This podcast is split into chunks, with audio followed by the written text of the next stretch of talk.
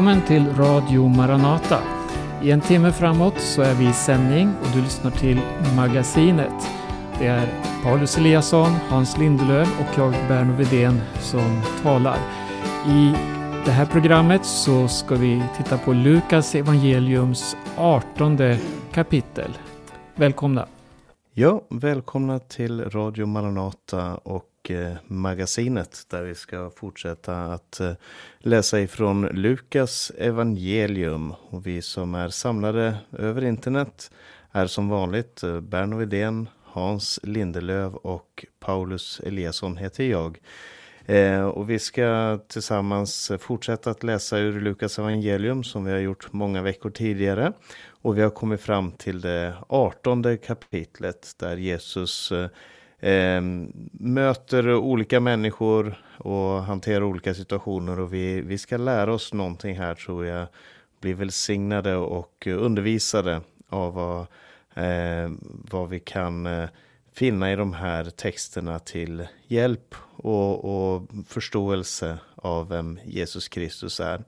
Och ehm, vi ska eh, låta Berno få börja här med att eh, ta den första delen av den här texten. Berno, varsågod. Ja, tack så mycket.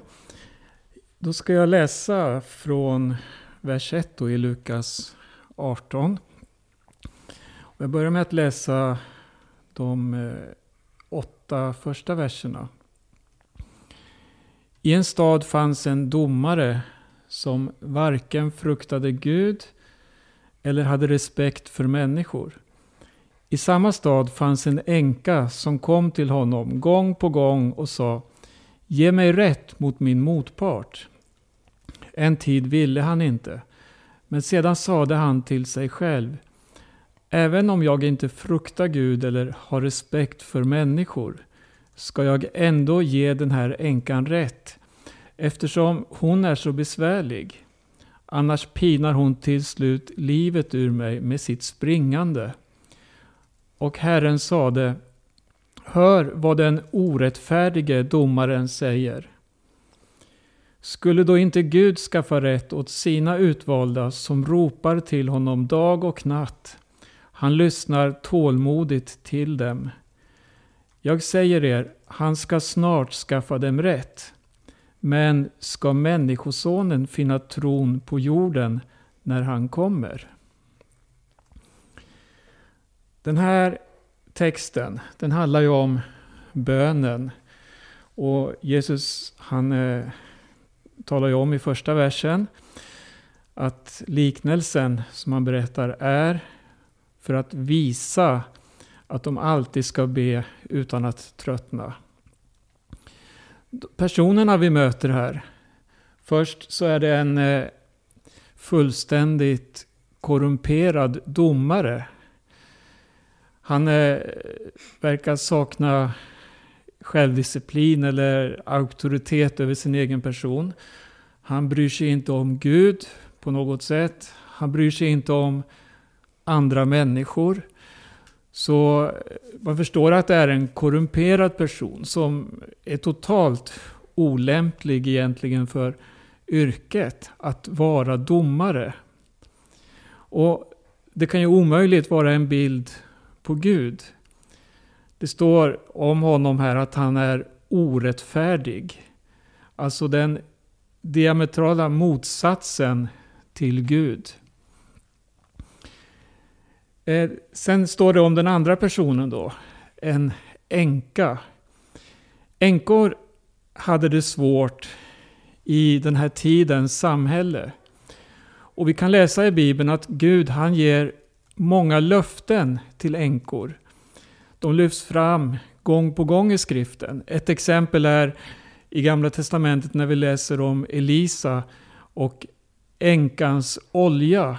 Alltså en fattig änka som fick vara med om ett Guds under, om Guds omsorg när hon kom profeten till hjälp. Och hon fick olja i sina kärl på ett övernaturligt sätt under en väldigt svår hungersnöd som rådde. Änkan är alltså en bild på hjälplösa människor.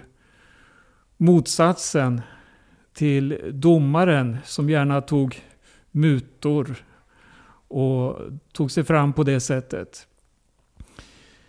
Änkan, hon eh, avvisades gång på gång. Men hon ägde en, eh, vad ska vi säga, en trons envishet. Hon fortsatte envis. Och domaren fortsatte på sitt sätt och skröt med sin dårskap. Till slut så hjälpte han ändå änkan. Men motivet, det var ju inte det bästa.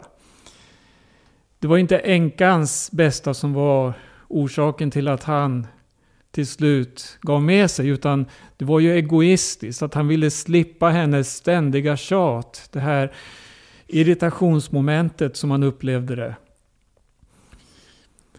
Eh, sen har vi motsatsen till domaren också på ett annat sätt. För att det handlar ju om bönen. Jesus vill undervisa om hur vi ska bedja. Och motsatsen då till domaren är ju faktiskt Gud själv. Och när det handlar om Gud så kan vi ju inte tala om orättfärdighet för han är sann och rättfärdig. Och det handlar om hans egna som kommer till honom. Hans utvalda som uppmanas att närma sig honom som en god fader. Han ger löften, han ger ja, alltså rätta fördelar. Och det, det, är en enorm undervisning om bönen egentligen. Fast han, man ser hur Jesus använder något hemskt egentligen, en orättfärdig domare. Och så visar han hur mycket mer ska då inte Gud svara dem som kommer till honom, som ropar till honom. Snart ska han skaffa dem rätt, står det. Och snart betecknar ju något som ska ske plötsligt. Även om Gud tycks dröja när vi lägger fram våra böner, när vi lever i detta hoppet om att han ska komma och så vidare, så vet vi ändå det att han ska komma. Och det med hast. Där är Bibeln tydlig också. Att den dag Herren kommer tillbaka, ja då står vi där redo. Då står vi där förväntansfulla och ser fram emot den dagen. Vi kan eh, tröttna, vi kan förlora tron på vår egen bön. Men istället för att se på oss själva så, så ska vi se på den vi vänder oss till i bönen, nämligen Jesus själv. Han som är trons hövding och fullkomnare. Det var eh, några reflektioner på de första verserna då, eller den första liknelsen som Jesus gav här. Ni kanske vill kommentera den innan jag går vidare med nästa berättelse. Ja, Hans, har du några tankar om den här första delen? vers 1 till 8. Ja, alltså det, det orimliga med den orättrådige domaren Eh, som en bild på Gud, det är ju det att alltså, Gud är inte sån. Men samtidigt så är det ju helt tydligt i Bibeln att uh, det här är vad många gånger människor frestas att tänka om honom. Uh, och det är faktiskt inte bara Jobs bok som ger exempel på det. Jobb frestas och han riktigt också anklagar ju Gud. Så att, ja, det, det, där, där har ju den här jämförelsen naturligtvis sin, sin betydelse. Mm. Jag tänkte på någonting här som, som eh, kommer fram i texten när man eh, läser flera liknelser i Lukas evangelium. I, eh, I en annan så säger han att eh, vem av er som eh, när hans son ber om ett bröd ger honom en skorpion eller vem av er som, när eh, han ber om ett bröd ger honom en sten och så vidare. Eh, och, och då eh, används och så säger han, om ni som är onda förstår att ge era god, barn goda gåvor, hur mycket mer ska då inte er fader som är i himmelen ge goda gåvor?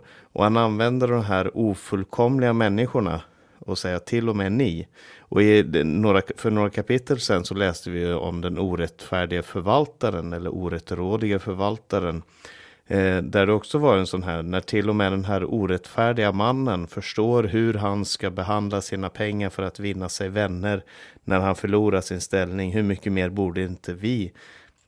Det är en slags retorik som Jesus använder också i den här situationen. Då. Till och med en ond domare Eh, kom ge efter för en änka som ber och ber och ber och ber. Och hur mycket mer då inte er himmelske fader som gärna vill ge eh, men frågan är, problemet är inte i den änden utan mer det här som man säger. Men ska människosonen finna tron på jorden när han kommer? Det var de tankarna jag gjorde med här, men det nämnde du också Berno. Du får fortsätta ta verserna som kommer här också Berno. Ja, det ska jag göra. Och den, den, förra liknelsen, eller den vi har läst precis då, den handlar ju om nödvändigheten att bedja. Nu ska vi läsa en text där man istället ser på vilket sätt man ska bedja. För man kan be dåligt också. Vi läser. Två personer gick upp till templet för att be. Den ene var farisé och den andra tullindrivare. Farisén stod och bad för sig själv. Gud, jag tackar dig för att jag inte är som andra människor. Roffare, brottslingar, äktenskapsbrytare eller som den där tullindrivaren. Jag fastar två gånger i veckan. Jag ger tionde av allt jag får in. Men tullindrivaren stod långt borta och vågade inte ens lyfta blicken mot himlen utan slog sig mot bröstet och bad Gud, förlåt en syndare som mig. Jag säger er, han gick hem rättfärdig inte den andre. Var och en som upphöjer sig ska bli förödmjukad, men den som ödmjukar sig ska bli upphöjd.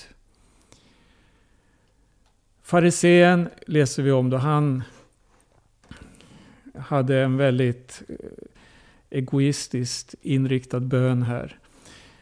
Eh, I templet i Jerusalem så var det bön två gånger varje dag. Offentlig bön. Och fariseerna de visar sig ofta bland människorna i bön. Mycket för att visa på sig själva. Och Jesus han illustrerar här med två motsatser igen. Eller två ytterligheter kan man säga på ett sätt. Även om det inte är en ytterlighet just det här med bönen. Men vi ser en extremt självgod bedjare. Och så ser vi en förkrossad syndare. Det är väldigt bra att tacka Gud, men farisén han tackar Gud men ger inte Gud äran. Han tackar Gud för sig själv, han ärar sig själv och jämför sig med andra och rättfärdigar, rättfärdigar sig själv på det sättet. Publikanen däremot, han jämför sig inte med farisén eller andra, utan han speglar sig mot Gud. Och inför Gud bekänner han sin synd utan massa ord, utan det är verkligen en bön ifrån djupet av hans hjärta, förstår man. Farisén han skröt om hur han gjorde långt mer än vad lagen krävde han fastade två gånger i veckan. Lagen krävde egentligen bara en fastedag om året om man ska läsa eh, Moseböckerna, den stora försoningsdagen. Men fariseerna de lyfter fram här hur, eller han lyfter fram hur han fastade två gånger i veckan. Och sen finns det, jag tänker också på det här med det här att ge tiondet. Och det här är något Jesus tar upp också tidigare i Lukas, i elfte kapitlet. Det här med att eh, han anklagar fariseerna för att ge tionde också av örter och sådant som var mera än vad lagen krävde. Och visst, gör det, sa Jesus, men glöm inte det viktigaste. Det här som handlar om rättfärdigheten, barmhärtigheten och så vidare. Det finns heller ingen syndabekännelse i farisens bön, utan bara ett försvar för den egna insatsen. Men publikanen, han stod långt borta. Han visste att det var ett långt avstånd mellan honom och farisén. Han visste att han var en syndare. Men han fick också uppleva detta som är så viktigt, att den som bekänner sina synder får också möta Guds trofasthet. Och jag vill citera ett par bibelverser här. Eh, ifrån Efesierbrevet 2 och 13 först.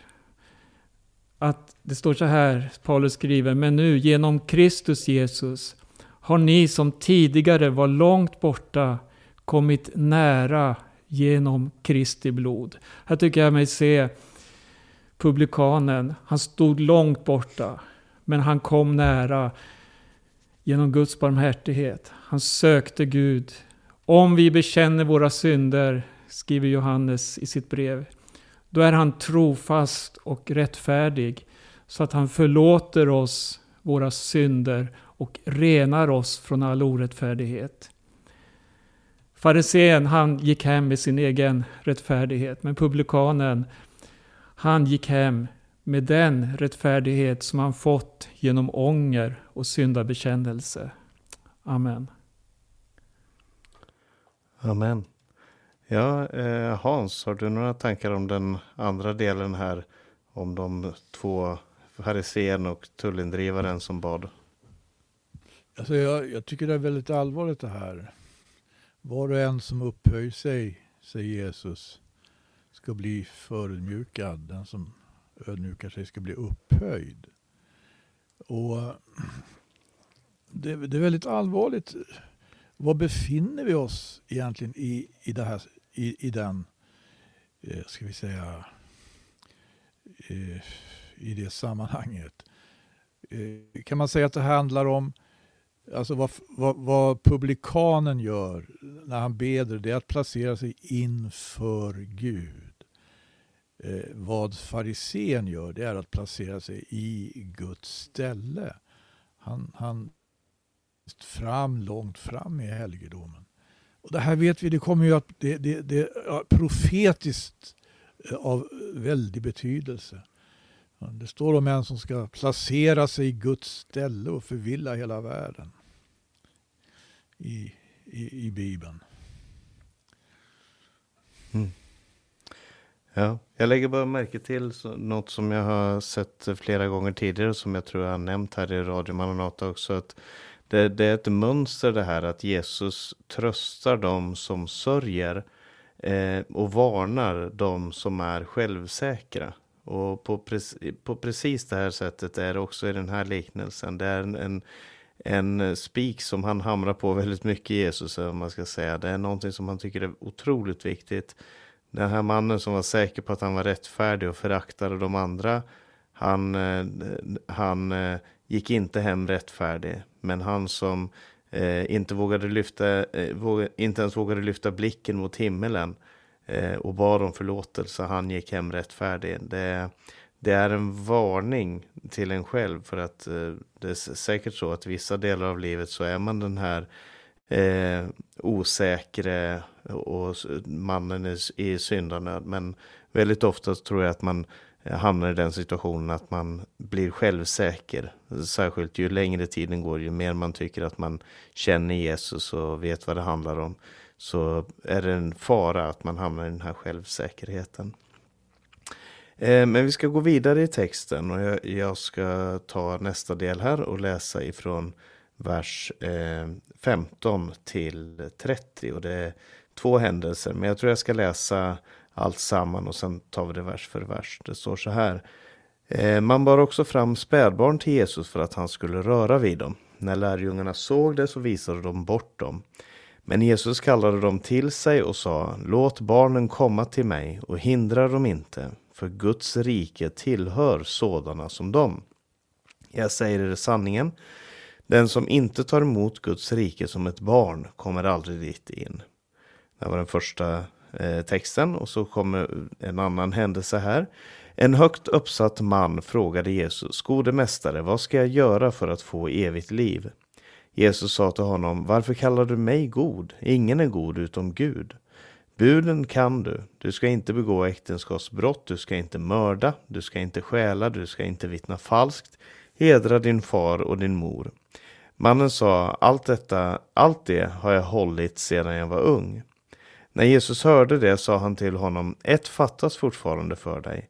Sälj allt du äger och dela ut till de fattiga, då kommer du att ha en skatt i himmelen. Eh, kom sedan och följ mig. När mannen hörde detta blev han djupt bedrövad, för han var mycket rik. Jesus såg att han var bedrövad och sa, hur svårt är det inte för dem som har pengar att komma in i Guds rike?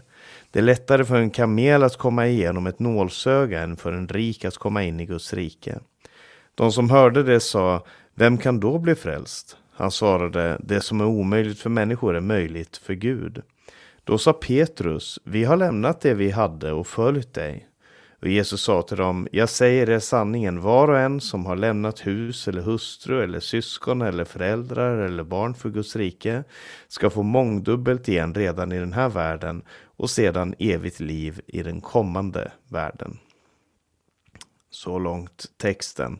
Och den börjar alltså med den här kända berättelsen om Jesus och barnen. Och det får jag säga att eh, det här texten visar på någonting som är så djupt mänskligt, nämligen föräldrars eh, oro och, och bekymmer för sina egna barn. Det är väl någonting av det mest naturliga man kan tänka sig, att föräldrar är bekymrade för vad som ska hända med deras barn. Eh, och, och, det visar sig här i texten, man kommer med små barn, spädbarn står det här, till Jesus för att han skulle röra vid dem. Eh, man, man önskade att, att Jesus skulle komma till deras situation. Och jag har upplevt det här många gånger, framförallt i, i eh, Rumänien, där jag jobbar en del eh, med de allra fattigaste, de allra fattigaste syskonen där. Om jag, om jag säger att nu tar vi ett möte här, vi har ett eftermöte i ett möte och säger att om det är någon som vill ha förbön så kom fram och så ber vi tillsammans för er. Då kommer nästan ja, 90 procent av församlingen kommer fram till förbön. Alla vill ha förbön och de kommer med sina små barn och säger kan du be för den här barnet? Och det kan vara antingen att de är sjuka eller att de bara är bekymrade för vad som ska hända med dem och så vidare. Eh, det ligger någonting grundläggande i den här, det här bekymret för barnen. Men samtidigt så finns det någonting grundläggande hos oss som människor och det är vår tendens att ignorera de minsta de svagaste, de som inte har status. Och det är det lärjungarna bara utgår ifrån att Jesus gör. Han som diskuterar med, med fariseer och skriftlärda och, och de högst uppsatta och präster och så vidare. Han som, han som kastar sig in i de teologiska debatterna. Han har väl inte tid för sånt här. Eh, och, eh, men men eh, så, så det finns en tendens hos, hos eh, lärjungarna som jag tror också finns hos eh, oss alla. Att vi ignorerar de som är de minsta. Och barn som de presenteras i Bibeln och sånt som det var på Jesu tid är inte framförallt eh, Ibland så säger vi, för, för att Bibeln säger det här att vi måste bli som barn, vi måste ta emot Guds rike som barn. Eh, och, och, det kan vara svårt att veta vilken aspekt av det att vara barn. Det är ju inte att vara liten eller att vara ung som Jesus uppmanar oss att vara. Eh, och då måste man tänka på vilken, vad förknippade man framförallt med barn på Jesu tid? Och det handlar ju framförallt om deras status, alltså att de inte hade någon status, inte hade rättigheter, inte hade en röst i samhället. Idag så finns det representanter, det finns barnombudsmän och det finns barnvårdsmyndigheter och så vidare.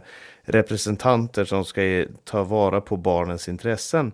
Men på den här tiden så var barn helt eh, utlämnade åt andras intressen, åt andras, eh, vad andra bestämde. Och de var helt utan status. Och i, framförallt i Lukas evangelium så sätts det ett speciellt fokus på de människorna som är försvarslösa och som inte har någon status i den här världen. Precis som, som eh, Berno läste här ny, eh, eh, nyss om den här änkan och, och, som helt saknade status och den här eh, tullindrivaren som också var en person som, eh, som människor såg ner på. Eh, och nu handlar det om barnen. Och Jesus säger till sina lärjungar, hindra dem inte, låt barnen komma till mig, hindra dem inte, för Guds rike tillhör sådana som det. Eh, det, det är där Guds, det är på det här sättet som Guds rike kommer. Och när han säger att Guds rike tillhör sådana som dem, så säger han inte med det att Guds rike bara består av barn, eh, att det bara är barn som får vara i Guds rike, men att Guds rike består av sådana som dem. Alltså de som har samma attityd till sig själva som det barn har. Eh, de som har samma förståelse av Alltså de som är försvarslösa, de som är svaga, de som saknar status, de som saknar allt, alla de här maktanspråken som finns i världen. Det är de som Guds rike tillhör, tillhör de som är beroende av sin far. Eh, så barnen blir en, en, illustration på hur man ska ta emot riket. Men Jesus använder dem inte bara som ett illustrationsmaterial. Han är inte bara intresserad av dem för att berätta så här borde ni vara. Utan han är intresserad av barnen för barnens skull. Eh, de här barnen, de blev välsignade av Jesus. Han tog dem upp i famnen och han välsignade dem. Och jag tycker det är stort att se Jesus som prioriterar de som är de svagaste, de utsatta. Och vi kan ju tänka på i vår tid vilka det är som är de svaga och utsatta. Till viss del så är det fortfarande de samma grupperna som det var på Bibelns tid. Föräldralösa, änkor, invandrare, barn, fattiga och så vidare. Eh, till viss del så har vi också andra grupper som vi verkligen behöver tänka på. Och det här är den första delen och sen så kommer eh, berättelsen om den här rike mannen som, eh, som mötte Jesus. En högt uppsatt man står det här. Eh, den här berättelsen finns ju med i flera av evangelierna. Eh, så det kan vara värt att, att läsa de andra också, jämföra mellan dem. Men jag ska inte göra det nu. Utan jag ska läsa det så som Lukas eh, delar med sig av det. Och han eh, börjar med att säga, gode mästare, vad ska jag göra för att få evigt liv? Och innan Jesus svarar på hans fråga så kommer han med den här frågan, varför kallar du mig god? Ingen är god utom Gud. Och, och Jesus eh, sätter fingret på någonting som är ganska viktigt, nämligen hur vi använder vårt språk och hur vi tillskriver människor saker och ting som, som kanske egentligen rätteligen bara tillfaller Gud. Vi, vi borde vara mer medvetna om vad vi talar om. Och Jesus säger inte jag är inte god. Eh, det är många som har använt den här texten för att försöka säga att ja, Jesus eh, distanserar sig ifrån rollen som Gud med tanke på treenigheten och så. Men jag tror inte att det är det som är poängen, att Jesus säger jag är inte Gud, utan han säger vad, vad, vad är det du använder för ord egentligen? Hur är det du uttrycker dig? Om du ska tala om att någon är god så får du ta konsekvenserna av vad det betyder också. Så jag, jag tror framförallt att det är en varning för att tillskriva människor det som bara tillfaller Gud. Men det är inte poängen i texten. Det är inte det de stannar vid, utan Jesus fortsätter och så säger han buden kan du. Och så räknar han upp här eh, fem bud och det är de senare buden av de tio budorden som du finner bland annat i Andra Mosebok kapitel 20. Eh, det är ju indelat i två delar skulle man kunna säga. Där den första delen handlar om framförallt om vårt förhållande till Gud. Eh, du ska inga andra gudar ha framför mig, du ska inte göra dig något belätt eller någon bild, missbruka inte Herren i Guds namn och så vidare. Å andra sidan eh, så handlar det om förhållande till människor och de här två sakerna går hand i hand. Och här sätter Jesus fokus på det här som handlar om förhållande till andra människor. Du ska inte begå äktenskapsbrott, du ska inte mörda, du ska inte stjäla, du ska inte vittna falskt, du ska hedra din far och din mor. Eh, och eh, så säger den här mannen att allt det här har jag hållit sedan jag var ung. Och jag skulle vilja säga som så här att det finns två olika sätt som man kan hålla ett bud på. Eh, Guds bud. Antingen gör man det för att försäkra sig om att Gud inte ska bli arg eller för att man ska få evigt liv. Eller så är det något man gör därför att man älskar människorna på samma sätt som Gud gör. Och det är det Jesus eh, petar bort det. Han, han kommer, kommer det dit han vill. Han vill fråga om vad som är motivationen till det här. Och, och därför så, så, gräver han ner till hjärtat som han så ofta gör också i bergspredikan när han talar om lagen. Så gräver han ner till roten. Eh, och han säger, ett fattas dig. Sälj det du äger, dela ut till de fattiga, då kommer du att ha en skatt i himlen. Kom sedan och följ mig. Om den här mannen hade följt de här buden av kärlek för de här människorna så hade det varit en naturlig konsekvens att dela ut det, man ha, det han hade till de fattiga.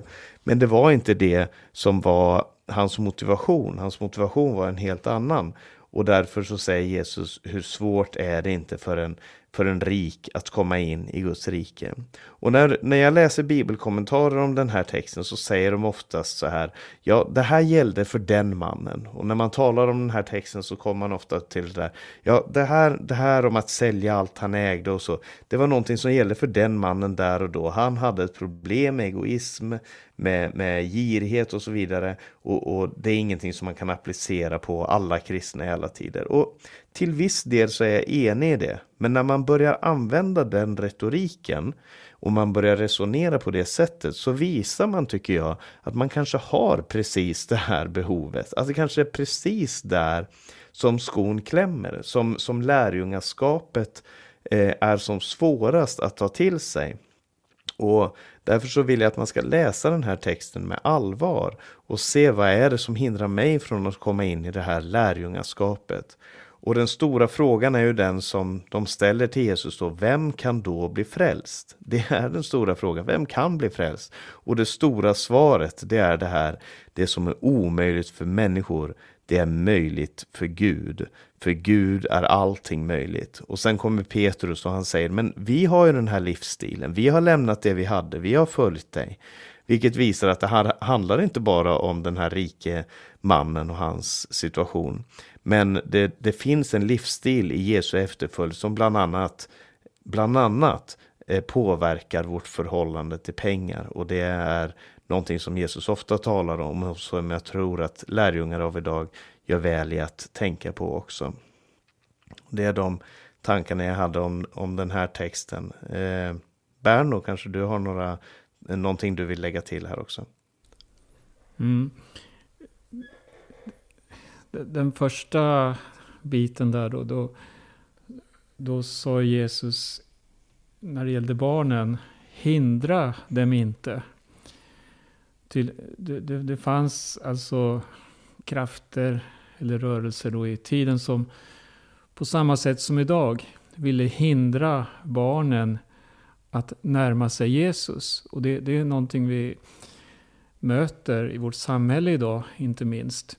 Och någonting som eh, sätter sin prägel på många familjer. Man lär sig att så här ska det vara. Man ska inte lära barnen om Jesus, för det kan vara farligt. Och det, man leds in då en, på en väg som inte följer samhällets riktlinjer.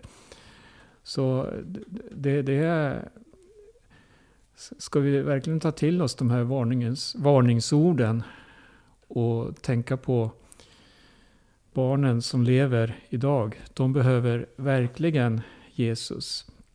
Och sen då i den andra berättelsen så eh, jag tänkte på det du sa här att eh, man, man vill ofta säga då att, att den här mannen som fick rekommendationen av Jesus att sälja det han hade för att dela ut till de fattiga och sedan följa Jesus.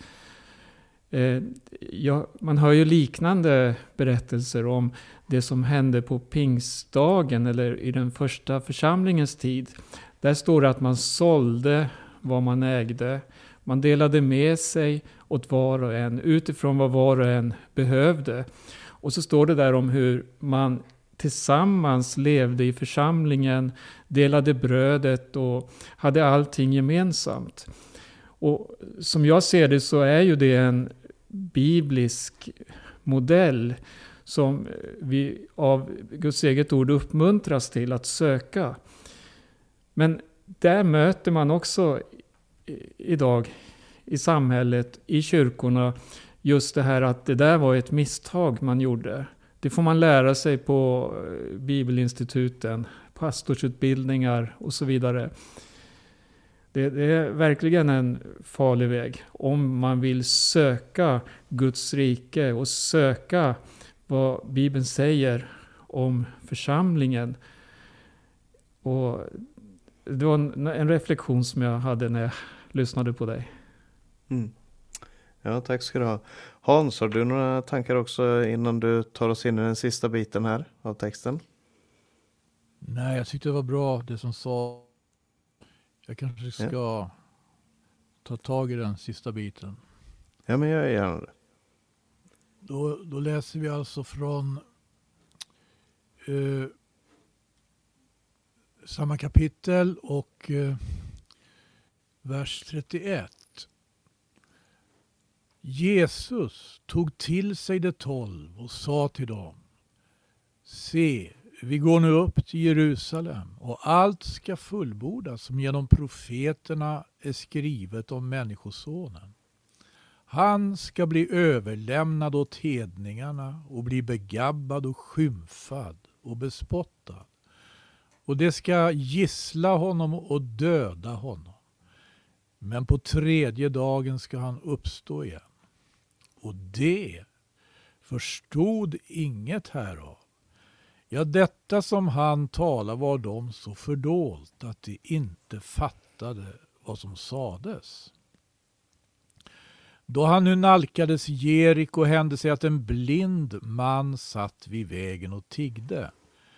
När denne hörde en hop människor gå där fram frågade han vad det var och man omtalade för honom att det var Jesus från Nasaret som kom på vägen. Då ropade han och sa Jesus, Davids son, förbarma dig över mig. Och det som gick framför tillsade honom strängeligen att han skulle tiga. Men han ropade ännu mycket mer. Davids son, förbarma dig över mig. Då stannade Jesus och bjöd att mannen skulle ledas fram till honom. Och när han hade kommit fram frågade han honom, vad vill du att jag ska göra dig? Han svarade, Herre, låt mig få min syn. Jesus sa till honom, ha din syn, din tro har hjälpt dig.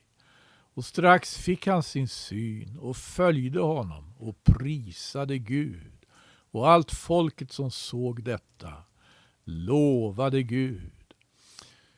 Så långt då, sista delen av det här kapitlet. Och här rör sig alltså Jesus på gammal biblisk mark. Han är på väg till Jerusalem. Han går genom Jeriko. Om Jeriko kan vi läsa i Josuas bok. Och Jerusalem kan vi läsa om i Andra Samuelsboken.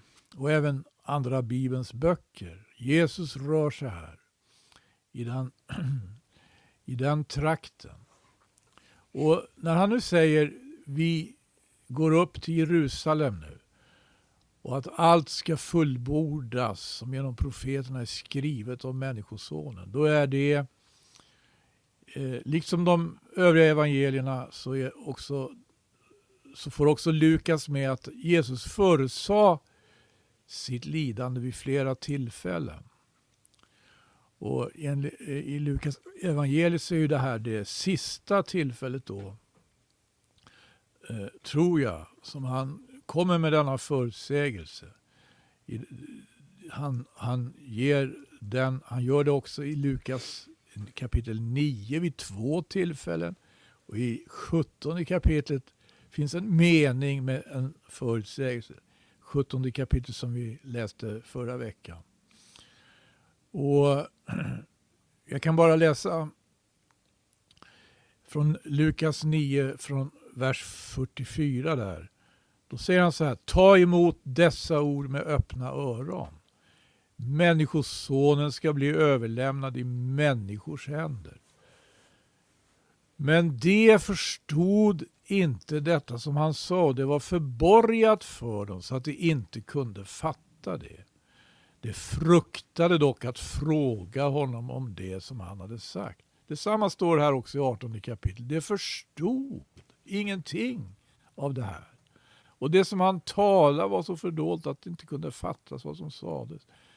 Jag undrar vad det berodde på att de inte fattade. Det, det här intygar också Markus, att de kunde inte fatta vad, vad Jesus sa här. Därför att om Jesus skulle exempelvis säga den där mannen som går där borta. Vet ni vad som ska hända med honom? När han kommer till Jerusalem, då ska han råka väldigt illa ut. Och han ska bli dragen inför rätta och han ska bli misshandlad och dödad. Ingen hade nog haft något svårt att förstå det. Det var absolut inga svårigheter. Men när han säger det här så vet vi att han, vi ser att han talar om sig själv i tredje person. Jag undrar om det är det, eller vad det är, som liksom gör att de inte kan ta till sig det här. Det är klart att han var där, han var närvarande, han var i så högsta grad god. Skulle liksom, det, det, det är väl det också naturligtvis. Men när han säger, för det gör han nästan varje gång han talar om att han ska drabbas av det här lidandet och att han ska bli avrättad. Då talar han om sig själv i tredje person. Han talar om sig själv som människoson. Och man undrar om det kan vara det eller att det hela är så chockerande. Men det står faktiskt det som han talade var så fördolt. Att inte fatta vad som sades. Ja, det finns ju den sidan också naturligtvis. att ah, Liksom tidigare förutsägelser så kommer också det här på tredje dagen ska han uppstå igen.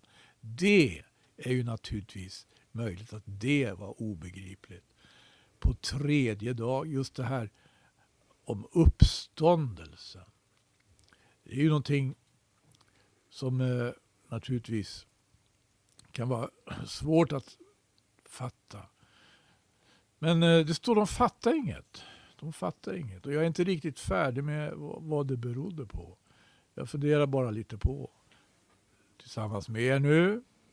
Sen kommer han alltså till Jeriko.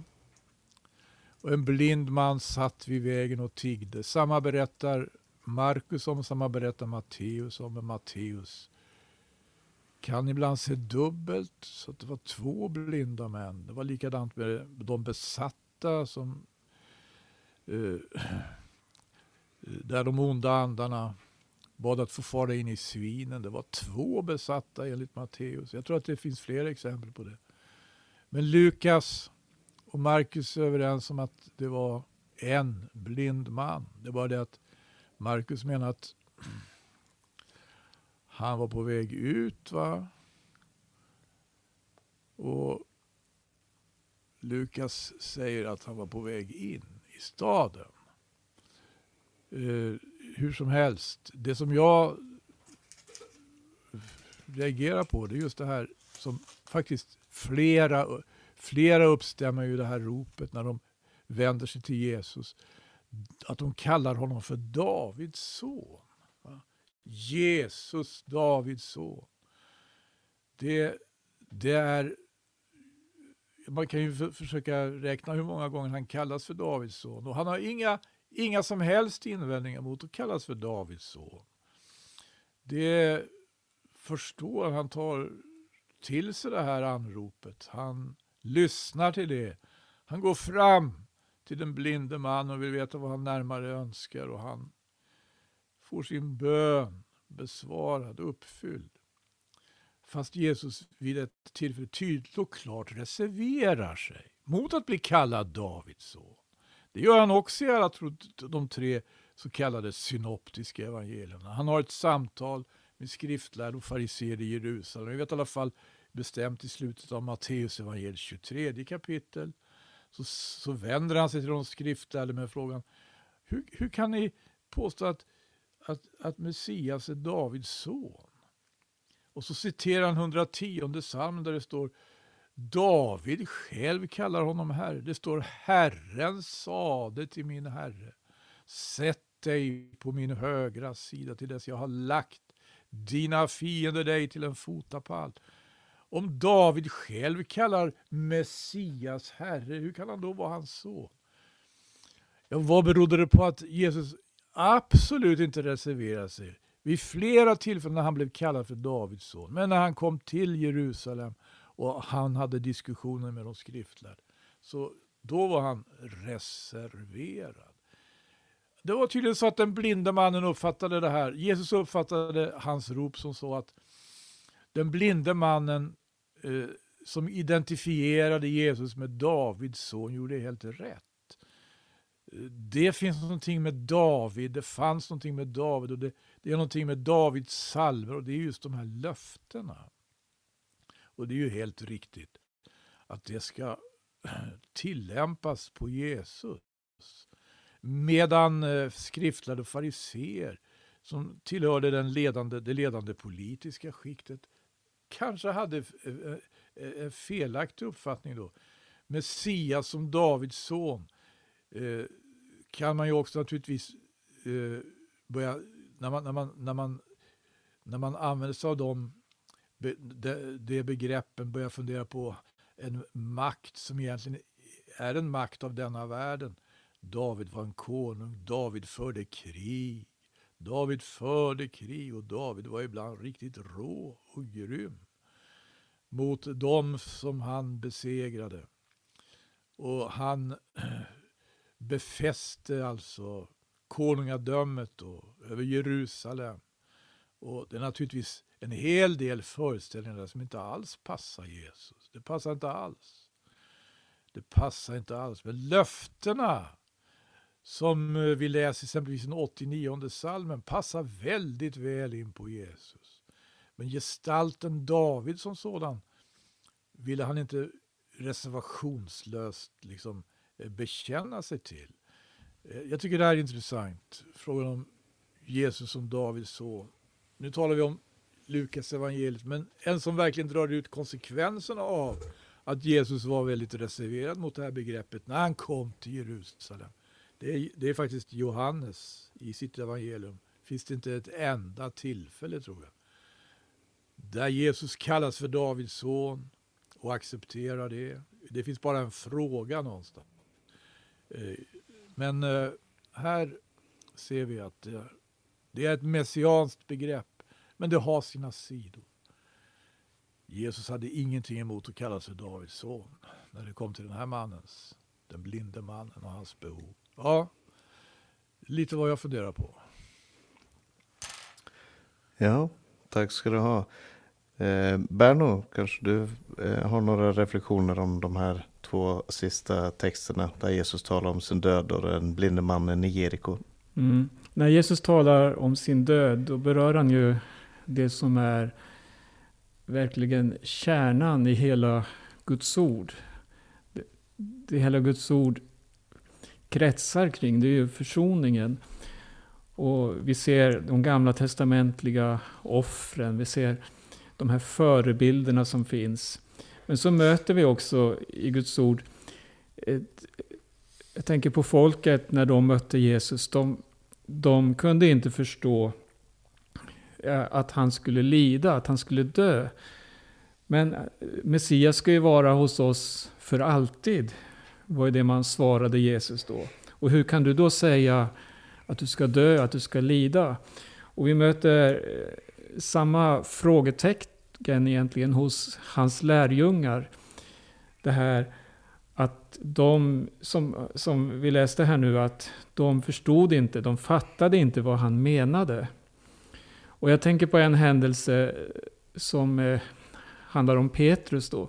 I ena stunden så får Petrus eh, det här svaret av Jesus. När han uttrycker att du är Messias, den levande Gudens son. Och då säger Jesus, salig är du Simon, Jonas son, för det är inte kött och blod som uppenbarat det för dig, utan min far i himlen. Och så bara några verser längre fram så handlar det om lidandet, det Jesus ska genomgå. Och då, då ville Petrus tillrättavisa Jesus och säger Gud bevara dig Herre, det här ska aldrig hända dig. Alltså man kunde inte förstå det här på ett sätt, det var ju fördolt hos Gud. Men eh, där säger Jesus till Petrus, gå bort från mig Satan. Du vill få mig på fall, för dina tankar är inte Guds utan människors. Och när vi läser här i Lukas 18 så ser vi något av det här djupet som finns just i försoningens budskap. Det är en nyckel verkligen som gör att hela skriften öppnar sig för oss. Nej, jag skulle bara säga att det, jag tycker det är intressant att se det här kapitlet. Vilka som kommer till Jesus och vilka Jesus eh, visar bort. Eh, det, det, börjar med änkan och domaren där det är helt klart att eh, eh, poängen är att änkan som en bild på den troende får komma till Gud med sin bön. Eh, och sen kommer den här berättelsen om farisén och tullindrivaren där det står att den ene gick hem rättfärdig och inte den andra. Alltså den, ena, den enes bön blev tagen emot av Gud och den andra inte. Och sen är det spädbarnen som bärs fram till Jesus och Jesus vill ta emot spädbarnen. Så är det den rike mannen som kommer till Jesus och den här mannen han blir eh, eh på ett sätt bortvisad eller han, han eh, väljer själv att inte gå eh, och inte bli Jesu lärjunge. Eh, och sen är det den här mannen eh, som, som de försökte hindra. Eh, när man berättade att Jesus från Nasaret gick förbi och han, han ropade och de försökte tysta honom men han ropade ännu mer Davids son förbarma dig över mig. Och Jesus befaller att mannen skulle ledas fram till honom. Det, det säger någonting om vilken attityd Jesus hade till, till de här människorna och framförallt de svaga i eh, samhället. Och, eh, och också i den här texten så får vi se hur, precis som du sa Bern, hur Jesus gick emot förståelsen av vad Messias skulle vara för någonting. Man hade en föreställning om Messias, man hade en föreställning om vilka människor som var viktiga, vilka människor som var de centrala och Jesus vänder upp och ner på det här. Och det här därför är evangelierna en sån fantastisk text att, att eh, eh konfronteras med eh, och, och, möta Jesu tankesätt och konfrontera sitt eget tankesätt med Jesus sätt att se på saker och ting och därigenom förändras i sin syn på, eh, på världen. Och det hoppas jag att vi har fått vara med och, och, och, göra i det här programmet i Radio Maranata också. Och vi som har samtalat här, vi är, det var Hans Lindelöf som läste den sista texten här och så Berno Widén och jag heter Paulus Eliasson. Och vi, om Herren vill och vi får leva så kommer vi fortsätta senare också med eh, de resterande kapitlen i Lukas evangelium. Och till dess önskar vi Guds rika välsignelse och på återhörande.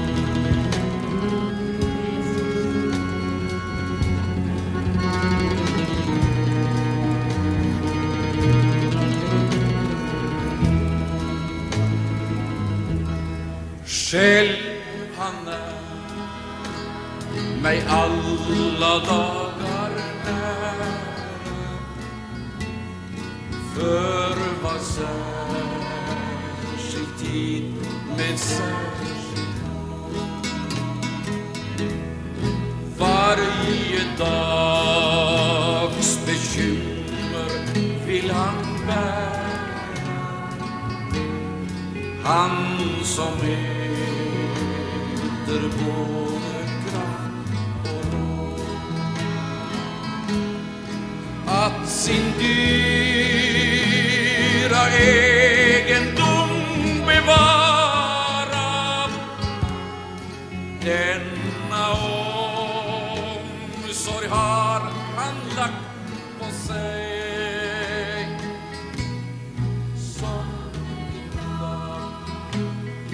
skall i din kraft och vara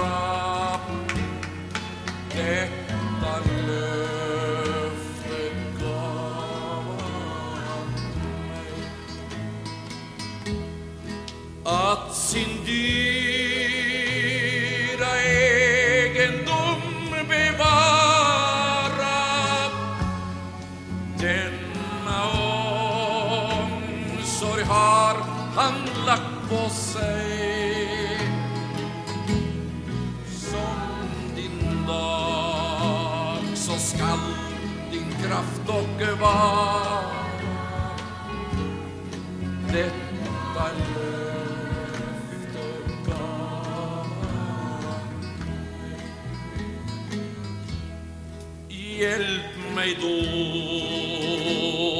att vila tryggt och stilla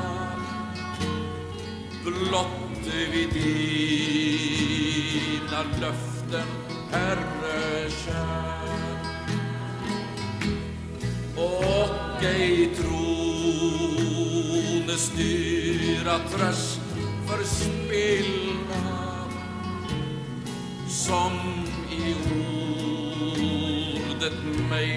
förvarat är.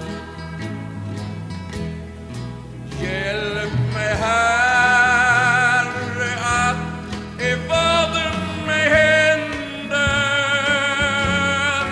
taga av din trogna faders hand. Blott en dag, ett ögonblick i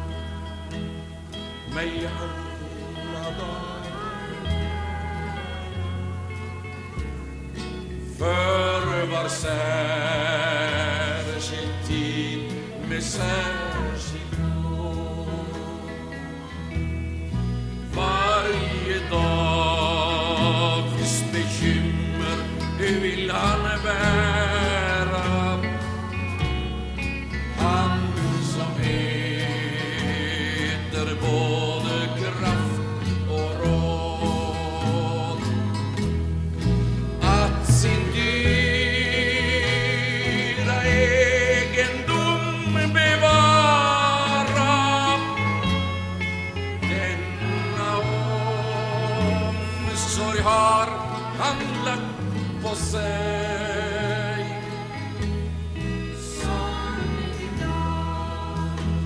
så skall din kraft och vara detta.